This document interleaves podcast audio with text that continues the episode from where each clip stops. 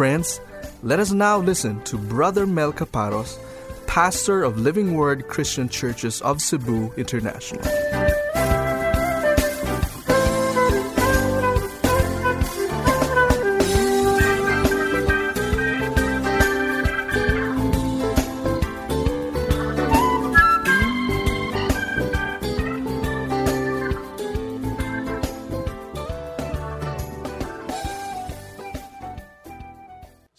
Ready to go to God's Word at this time. And I'd like everybody to please rise at this time and let's take a look at James chapter 2, verses 5 to 9. And at the count of three, let's all read together aloud, please. All right? One, two, read. Listen, my beloved brethren, did not God choose the poor of this world to be rich in faith and heirs of the kingdom, which he promised to those who love him? But you have dishonored the poor man. Is it not the rich who oppress you and personally drag you into court? Do they not blaspheme the fair name by which you have been called? If, however, you are fulfilling the royal law according to the scripture, you shall love your neighbor as yourself, you are doing well. But if you show partiality, you are committing sin and are convicted by the law as transgressors. Let's bow our heads in prayer. Our Heavenly Father, we thank you once again. Today is your day, the Lord's day, and we thank you that we could come and cause our hearts, Lord, to just be bound together with your heart. And we thank you, Lord, that we could honor you, we could worship you, we could glorify your holy name. And once again, this morning, oh God, we seek to have an encounter with you. And Lord, you know that as we have an encounter with you, we get refreshed, we get reinvigorated, we get inspired. And that is what we want to happen. And so, Lord, we pray that this will not be an ordinary Sunday, but let this be a Sunday to remember because we have encountered you through your word. I ask for your blessing upon myself, O God May I preach and teach in the power of your Holy Spirit, that as the words come out of my lips, O Lord, people might know that you are speaking directly to them. And Lord, whatsoever will be achieved today, we will give you back the glory, the praises, and the thanks. In Jesus' name we pray. Amen and amen. Let's be seated in the presence of the Lord. This is actually part two of our uh, short series, which we have entitled The Sin of Favoritism. As I was preaching yesterday on this particular subject matter, I got reminded of what had happened to the nation of Israel. If you recall, the nation of Israel was under severe oppression in Egypt because they were working as slaves at that time. And so this spanned hundreds of years until finally they could no longer take it. And so they cried out to God and they cried out for a deliverer. And God answered that prayer by sending to them Moses. And Moses was able to perform signs, miracles, and wonders all over Egypt. And yet Pharaoh had hardened his heart. And because of that, it took a while before they were able to come out of Egypt. But it was really dramatic the way they came out because the Bible records for us that the Red Sea was divided and that they were able to cross through dry land. And so, en route to the land of Canaan, the land of promise, they had to go through the wilderness. And it was there actually that their hearts were revealed. And it was so unfortunate because God had redeemed them, God had delivered them from the nation of Egypt, but in the wilderness, it was seen that Egypt was still very much in their hearts. Egypt was still in their hearts. They were able to remove themselves physically from Egypt, but Egypt and its culture and everything about it, the worldliness in Egypt was something that remained in their hearts.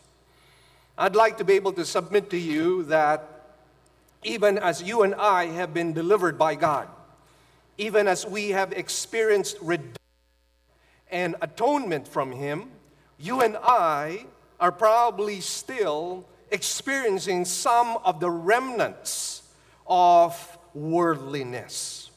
And could it be that one of those remnants could be the sin of favoritism or the sin of discrimination?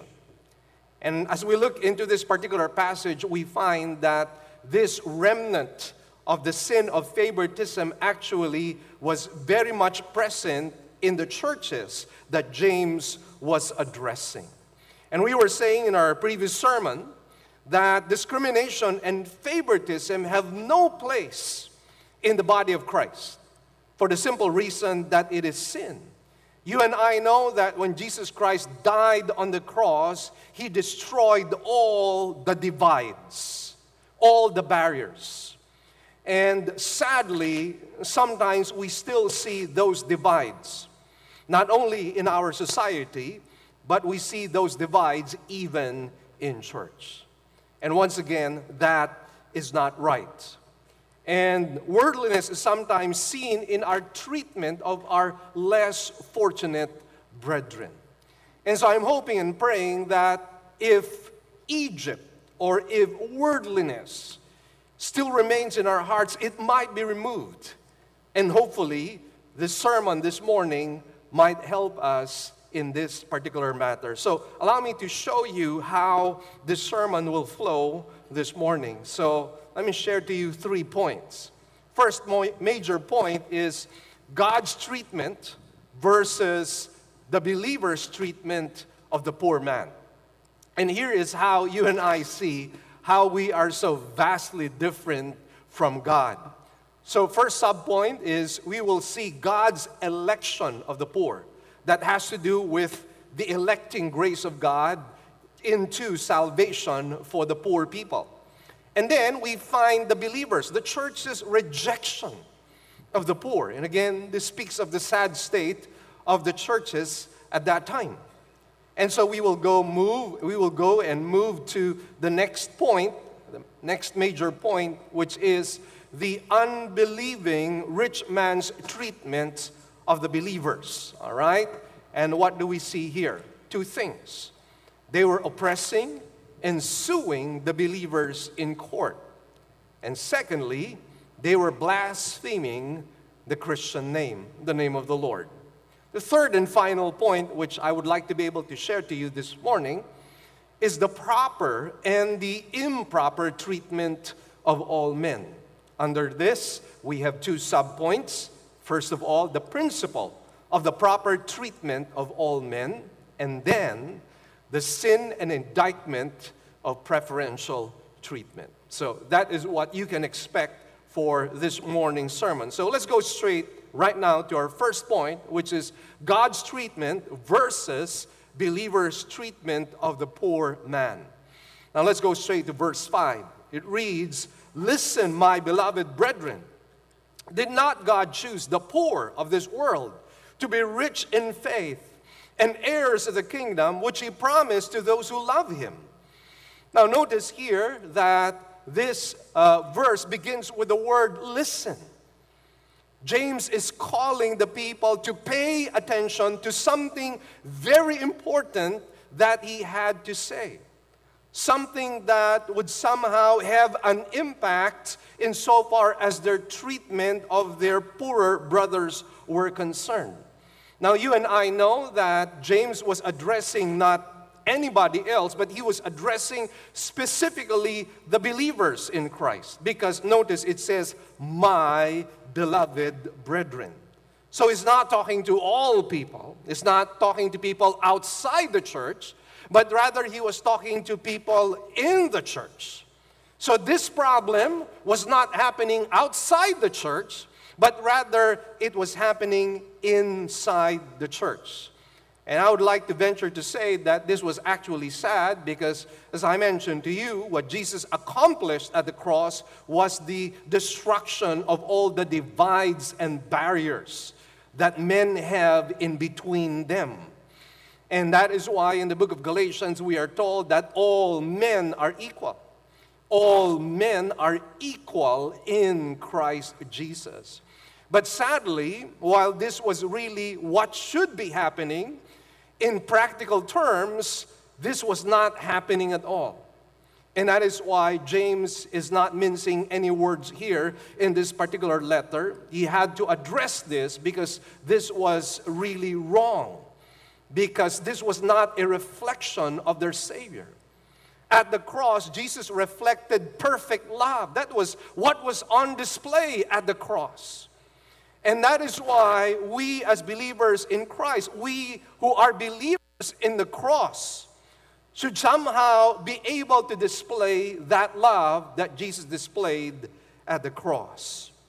Now, here we find how God treated the poor people. It says here that God honored the poor man, and the way this is sometimes manifested is by electing him and choosing him for salvation. Now, I do not want a misunderstanding of this particular passage because some of you might begin to think that only the poor would get saved. That might be the initial impression that you and I might have. And you might also begin to think that God is against the rich. Now, you and I are to be mindful of the fact that when James was writing this particular letter, he was writing to people of his time. He was not writing to us, he was writing to people at that time. And obviously, there was a situation in life that was taking place in those times, particularly in the churches that James was addressing. So let us be mindful of that because at times we could take this and remove this out of context and we might begin to think, well, what is the hope that I have to be saved? And you and I understand that rich in the Bible doesn't mean necessarily a millionaire or a billionaire. It's not being in the Forbes list of millionaires or billionaires. The Bible defines rich as having more than enough. And so if you have a savings account, even if you only have a few thousands, you are already considered rich in the Bible. So the question is well, what's going to happen to us? For those of us who have savings, does it mean that you and I will not be saved? Again, let me tell you that James was talking about a particular situation at that time. Now, here in this particular case, we find that many had been elected by the Lord. And many of those whom were elected by the Lord into salvation happened to be very poor people. And probably just for a better appreciation of this particular passage, let us be mindful that a lot of people in Israel at that time were actually poor. And a major contributing factor with this was the fact that they were under the Roman Empire and they had hired tax gatherers who actually abused their authority and they extorted a lot of money out of their fellow Jews. The result of that, of course, was that they were impoverished. There were a lot of Jews at that time who were quite poor. Of course, there were those tax gatherers who made a money, who made a killing, so to speak out of their uh, tax collecting. And of course, there were the Sadducees who were known to be very wealthy people. So that was the situation at that particular time. And James was saying, look at what has happened in our case. God has brought into his kingdom a lot of these poor people. And what does that make them? That makes them rich, it says here. God chose, or rather, God, did not God choose the poor? of this world to be rich in faith and heirs of the kingdom. Insofar as God was concerned, he saw them as rich and heirs of the kingdom.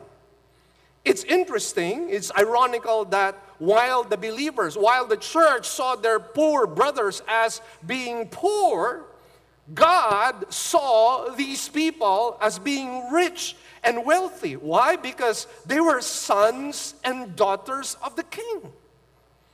And that is why, insofar as God was concerned, these poor brothers were actually the really wealthy ones. They had a bright future ahead of them. God had prepared an inheritance for them in heaven. And there they would receive and enter into the mansions that God Himself has prepared.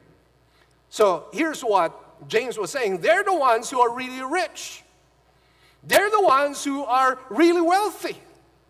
But look at how you have treated these poor brothers. Why is it that you are exercising preferential treatment?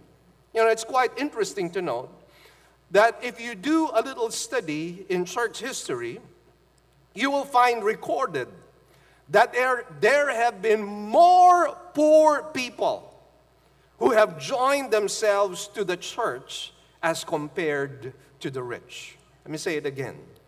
Church history records that there have been more poor people who have joined themselves to the church as compared to the rich. Again, let's balance this. Insofar as God's election of the poor are concerned, we need to note, we need to consider again this situation as a specific time and a specific dealing of God at the time of James' writing. The election of the poor should not be taken as a general rule for all times and all seasons. All right? Let's not take that as a general rule. Otherwise, rich people have a tremendous dilemma. All right? And so, again, we're talking about a situation here. So, again, let me repeat what I mentioned a while ago God is not anti rich. We find a host of examples in the Bible of people whom God Himself had enriched. You have the example of Abraham, the example of Isaac and Jacob. They were blessed and prospered by God. And then you also have the case of Joseph the dreamer, who later on became the prime minister of Egypt. And then you have the story of Queen Esther. She was an ordinary Jewish woman in Persia, and later on she was picked to be queen of that kingdom. So instantly, she became wealthy. And then the book of Deuteronomy says that it is God who gives us the power to become wealthy. So if God were against riches, if God were against wealthy people, why then in the world will He empower some people to become wealthy? So God is not anti rich, He is not against rich people. But rather, here's what I would like to say Many times, it is the rich that is anti God. Let me say it again. The problem sometimes, the rich are sometimes anti God. Now, when I say anti God, I do not mean to say that they're raising their fists against God or that they are shouting against the heavens. No, I'm not saying that. But in terms of attitude, you will see that many times wealthy people will prefer their money over and above God. The Bible is very clear. The first commandment tells us that thou shalt love the Lord thy God with all thy heart, with all thy mind, with all thy soul, and with all thy strength. That is what God requires of all human beings. But unfortunately, people have idols in their hearts. There are things that have become their supreme treasure. It could be popularity, it could be fame, it could be success, but it could also be money. And I believe that that is one of the reasons why Jesus Christ said that you cannot serve both God and mammon, because oftentimes money can be the chief rival of God. Actually, God has no rivals. God has no competitors.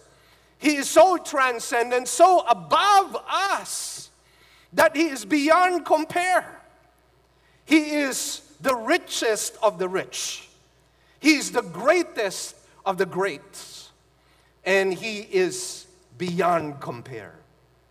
But sadly, to some people, they have belittled the significance and the relevance and the essence of God.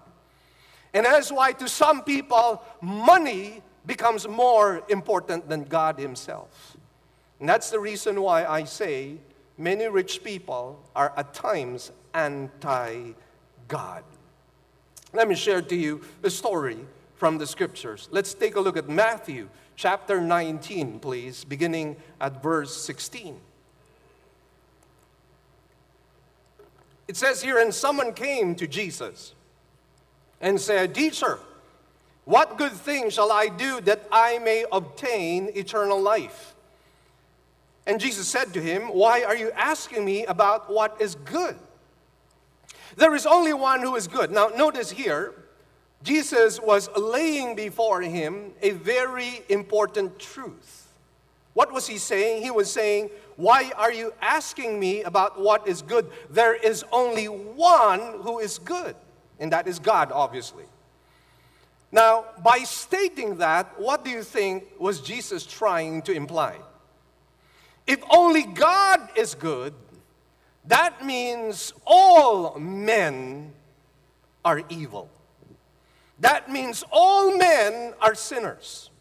And that is confirmed by Paul himself in Romans chapter 3 when he says, All have sinned and fallen short of the glory of God. So here, Jesus was laying before him a very important principle only God is good. And by the way, what do you think would be the implication of that in relation to Christ? Well, if Christ is good, that also means he is God, all right? So that's a very important sidebar there.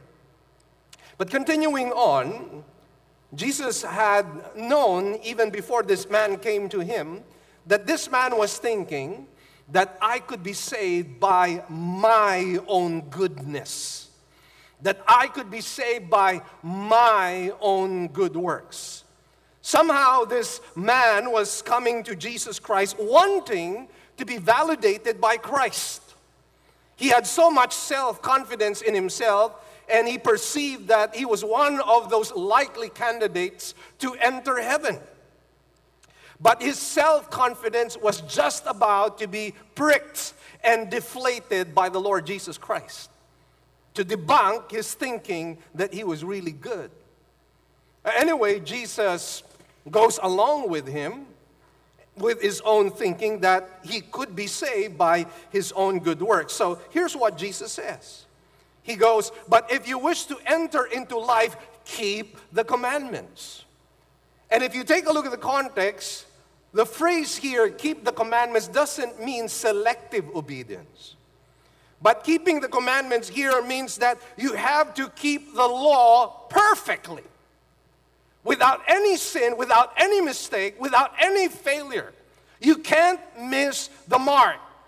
So if you want to be saved by good works, here's how you need to live a perfect life. That's the point of Jesus Christ.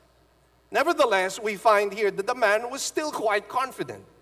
Probably he was comparing himself with his neighbors and other people, and he felt, well, I feel good about myself. I feel that I would qualify.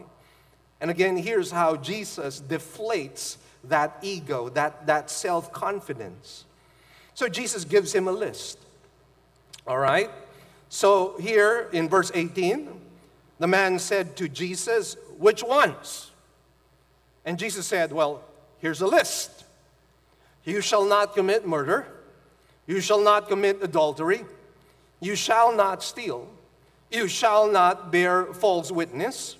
Honor your father and mother, and you shall love your neighbor as yourself. Now, my imagination here as, is as Jesus was giving this list to this rich man, he was, he was checking it all. Done, done, done, done, done. So he was thinking, I'm good. I am going to be saved. And then, notice what happens here. Verse 20. The young man said to Jesus, All, this is self confidence here. All these things I have kept.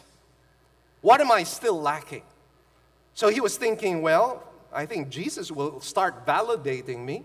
He will, he will start telling me how, how good a person I am and that I, I've done well and that I'm about to enter heaven.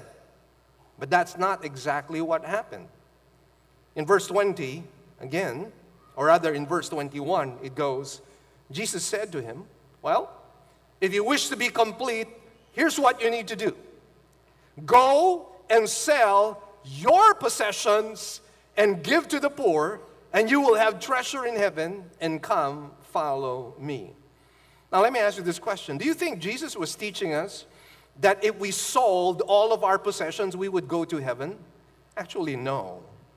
Jesus was making a very important point here. Now, what was the point? There was something this man was missing. One of the Ten Commandments says, Thou shalt not what? Covet. And this man, as you and I mentioned a while ago, was very self confident. But Jesus wanted to point out to him, well, you may have followed some of these commandments, but there's definitely something that is lacking in your life. You have violated and transgressed one of the Ten Commandments, which says, Thou shalt not covet. And Jesus was, in effect, saying, I am about to prove to you that you love money more than God that you will not be willing to give up and surrender your wealth, even if it means going to heaven. Because you love your money more than God. That's the point that Jesus was trying to bring here. So let's go on with the story. It says in verse 22, and look at what happened. All of a sudden, the self confidence was gone. But when the young man heard this statement, he went away grieving, for he was one who owned much property. And Jesus said to his disciples, Truly I say to you, it is hard for a rich man to enter the kingdom of heaven. And why is it hard? Not because salvation is something difficult. In fact, it's the easiest thing for us to receive because salvation is a gift that comes from God. We don't have to work for it, we don't have to earn it. But understand that when we accept Jesus as Savior, we not only accept Him as Savior, we should accept Him as Lord. And so, even while salvation in itself is a free gift from God, it also means that when we say to God, Save me, you are saying to Him, Be the Lord of my life. You own me. I am now your slave. I belong to you. And whatever you want of me, I'm willing to follow as you empower me with the Holy Spirit. And that's something sometimes people don't understand. And so Jesus goes on and he says, Again, I say to you, it is easier for a camel to go through the eye of a needle than for a rich man to enter the kingdom of God. Have you ever seen the eye of the needle? Amen. Raise your hands, please, if you've seen the eye of the needle, all right? You know, it's that small hole. And some of you may not even know that a camel is a humongous animal. I recall when some of us in church went to Israel and Egypt, one of the things that we experienced was riding a camel. And a camel is, is this high. And so, for you to be able to ride the camel, here's what the people would do they would, they would pull the reins of the camel so that it would kneel down. And when it knelt down, that's the time you could actually ride over the camel because it is that big. And Jesus was applying a bit of humor here, actually. He was saying it's easier for a camel, can you imagine? It's easier for a camel this big to enter into the eye of a needle than a rich man to enter the kingdom of God. Why is that so? What is the impediment? What is the barrier? It is the love of money. God will not entertain any rivals and competitors. Either He is king of your life or He is not king at all. Either He is Lord of your life or He is not Lord at all. God requires absolute allegiance, absolute commitment to Himself. And why not? He created us. What right do we have to withhold anything from God? We have no right to withhold anything from Him. And by the way, friends, just as a sidebar, that's the reason why God requires us to tithe. Why do you think He requires us to tithe? Because He's after our money? Because He wants to enrich Himself? I mean, God doesn't need our money. God owns everything. So, why do you think He is asking you and I to be faithful in our tithing? For one simple reason He's checking our hearts. It is here that we can prove to God that He alone is our supreme treasure. And I would like to say, and I think the Bible would confirm this, that if you and I are truly genuine Christians, it would be easy on our part to part from our own earthly treasures because we have found the greatest treasure of all, Jesus Christ. Amen. He is the greatest treasure of all. So, again, um, as we study this particular passage, it is ironic that while this was happening in those churches, they had actually dishonored the poor man and preferred the rich man. Notice in verse 6 what it says here but you have dishonored the poor man. Here we find the believer's rejection of the poor. Whereas God elected the poor, whereas God chose the poor, the believers rejected the man whom God had greatly honored. The believers of that time had rejected their poorer brothers who were already part of the family of God. These poor people were not strangers, they were not newcomers. They were people who had already become part of the family of God. And some of you I know are thinking, why is that happening? Why was that happening in the church? Most especially at that time, didn't they just have an outpouring of God's Spirit? Wasn't there a mighty revival that took place at that time? Why was that happening in the church of that time? Well, friends, I'd like you to know that there is no perfect church. And even during that time, even as they had been redeemed and cleansed by the blood of the Lamb, somehow there was a bit of worldliness that was still in their hearts that needed to be removed. And that's why, if you're looking for a perfect church, you will not find it this side of heaven. You want to find a perfect church, you need to die first. all right? And when you get to be in heaven, that's where you find the perfect. But while you and I are here, we, have, we will have to content ourselves with the fact that we are all flawed, that we are still beset by the remnant of the flesh, the remnant of sin that remains in our hearts. But having said that, there is no excuse. We need to overcome all that worldliness. We need to grow into conformity to Christ. We need to grow from glory to glory. That's what needs to happen. Now, once again, let me just point out that God is not anti rich, He is against our preferring the rich over the poor. That's what He is against. What James is saying here is you want to treat the rich man well, you want to give him the VIP seat, that's fine. But also give the poor brother a VIP seat. All right? Treat them equally. Haven't you noticed in the banks? Sometimes you're lining up. It's a long line. You want to make a deposit or you want to withdraw. And sometimes it takes you an hour or maybe even more than an hour just to be able to transact with the teller. But then all of a sudden, here comes this Johnny come lately, all right? And he just goes straight to a counter and then, you know, bypassing everybody else, and then you see him scooting away after making a very quick transaction. And then you see the counter says preferred clients. All right? Amen? Have experienced that in the banks? Preferred clients. Now, I understand where that's coming from. That's a bank. Amen? They're there for your money. All right?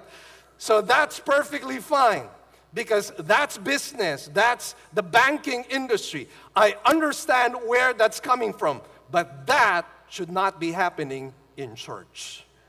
Amen? That should not be happening in church. In here, we prefer everybody. Amen? Everybody. That is how it is supposed to be. Moving on to verse 6, notice what it says here. It says, But you have dishonored the poor man. Is it not the rich who oppress you and personally drag you into court? Do they not blaspheme the fair name by which you have been called? Now, here we find our second point, major point, the unbelieving rich man's treatment of the believers. In other words, those who were non Christian wealthy people, how they treated the believers. First of all, we are told of oppression ensuing in court. This is seen in this statement. It says, Is it not the rich who oppress you and personally drag you into court? Now, these rich unbelievers, had oppressed them and dragged them into courts. Once again, let me note this is talking of a specific time and a specific situation of the rich during the time of James' writing. Let's take note of that. James was not writing to us, he was writing to people of that time. So, this is not intended to be a truth of all rich people for all time.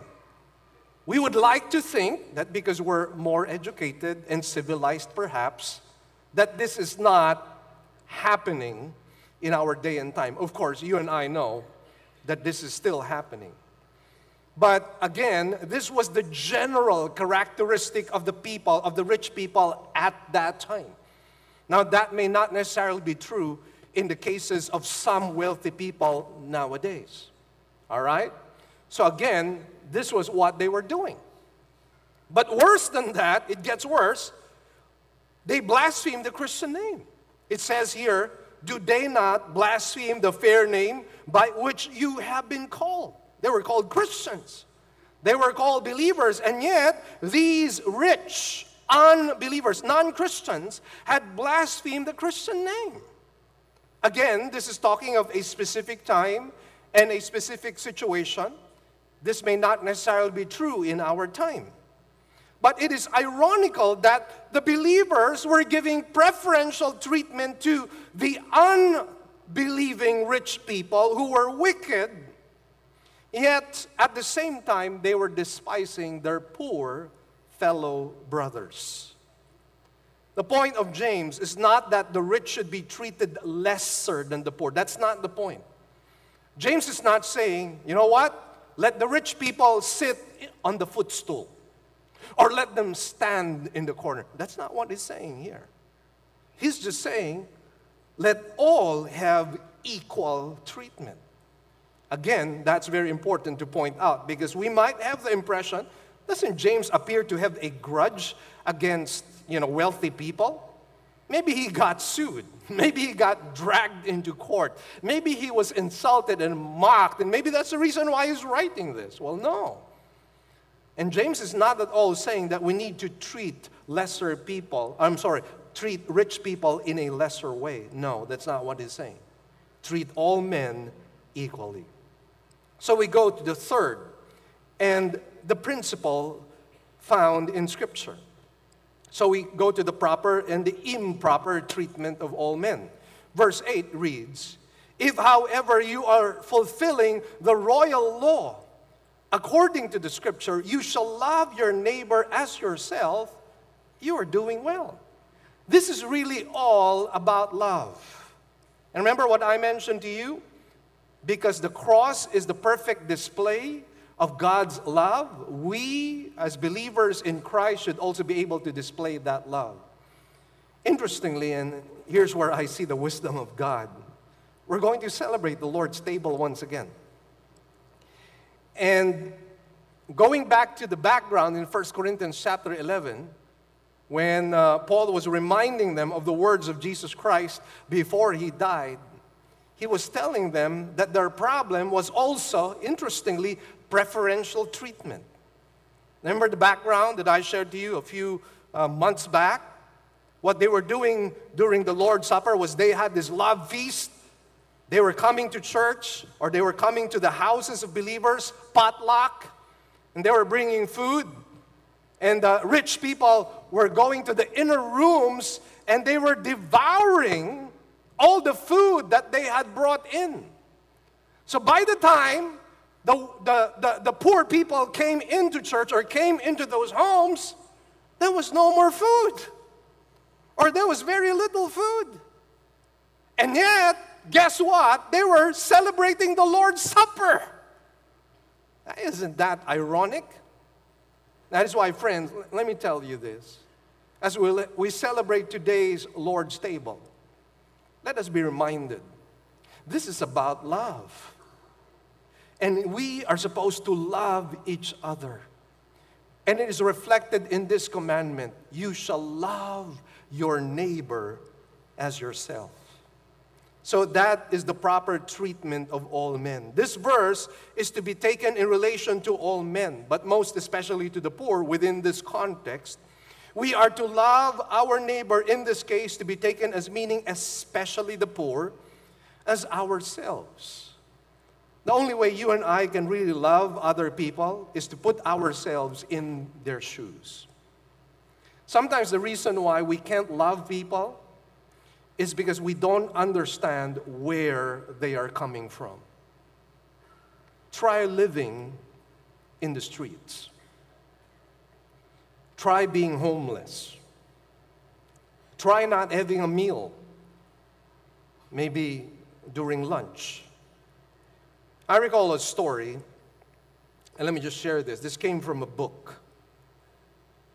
And the book is entitled Black Like Me, which told the story of John Griffin. He was a white man. But you know what he did? He darkened his skin in an effort to understand what it meant to be a black in a predominantly white society. More recently, a 30 year old lady, an industrial designer, disguised herself as a senior citizen. Once a week for three years, she was trying to see how it feels to be old in America. Sometimes that's the way to do it. You can only love your neighbor as yourself when you understand where they're coming from, what they are experiencing their pains, their hurts, their struggles, their difficulties, the adversities that they go through. And that is why, again, friends, the Bible calls us to love our neighbor as ourselves. And this proper treatment of all men finds approval with God. Let me share to you a little uh, story once again, and shared in the first person. It goes something like this. It goes, while visiting in the home of a friend, I watched several purple grackles feeding in the yard. These birds were beautiful, with their heads and necks a metallic violet green and their black bodies accented by glossy colors. And as I studied them more closely, I noticed that in the middle of the flock was a bird with only one leg. Apparently, a trap or an accident had left it maimed or injured. The markings on its head and chest told me it was not exactly like the others. Yet, as I looked through the binoculars, I observed that it was not excluded from the meal on the lawn. None of the other birds pushed it aside or refused to let it eat. Though it was somewhat different from the rest, it belonged to the same family and was welcome in the group. Sometimes birds and animals do better than us, don't they? And sometimes children do better than us as well. I recall I, I, I grew up in a mixed neighborhood. Uh, it was really a strange mix. There were really wealthy, wealthy people, people who were homeowners. But on the other side, you would find squatters. But you know what? When you're a kid, you don't have those divides in your mind. The only thing you know is that you're a kid and you're looking for other kids to play with. And I recall that when I grew up, I grew up with these squatters. I played with them. I played basketball with them, played marbles with them, played card games with them. They were my friends. There was no divide. For the simple reason that you're a kid growing up, and thankfully, when I grew up, even going into college, they were still my friends. And I believe that's one of the reasons why God wants us to be childlike in our faith. Because sometimes children, there, there, there, there are some good attributes and characteristics of children. Children are so receiving, they are so welcoming. And that's how you and I are to be. We are to love our neighbors as ourselves.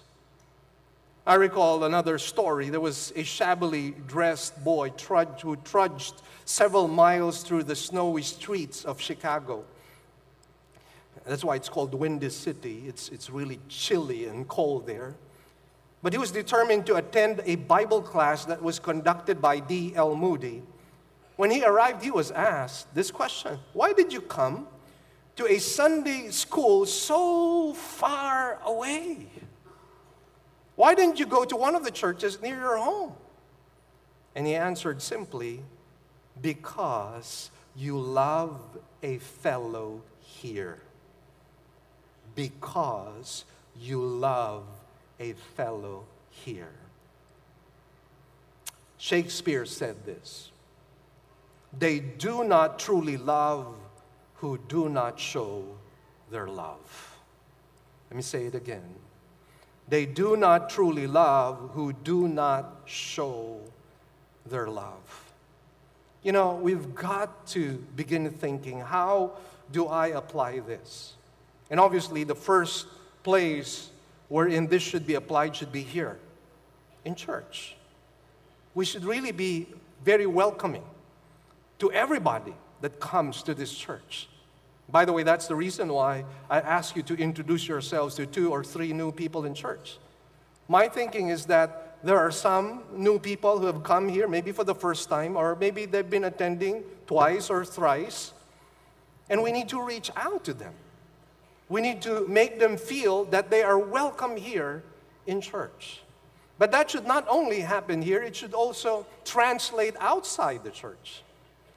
I recall my wife who, compared to me, is more generous than I am actually. And she always thinks of this family. We used to have a neighbor in the squatters area, and they live in a one room affair. Everything's there the bedroom, the sala, the kitchen, that's it. One bedroom, really small. A, a few uh, square meters. I mean, it's probably just a slice of this stage. And every Christmas, my wife would do something special for them. She would bring in some goodies, sometimes prepare cash and food for them. You know, these are ways wherein we could actually reach out to the community. Know that we care.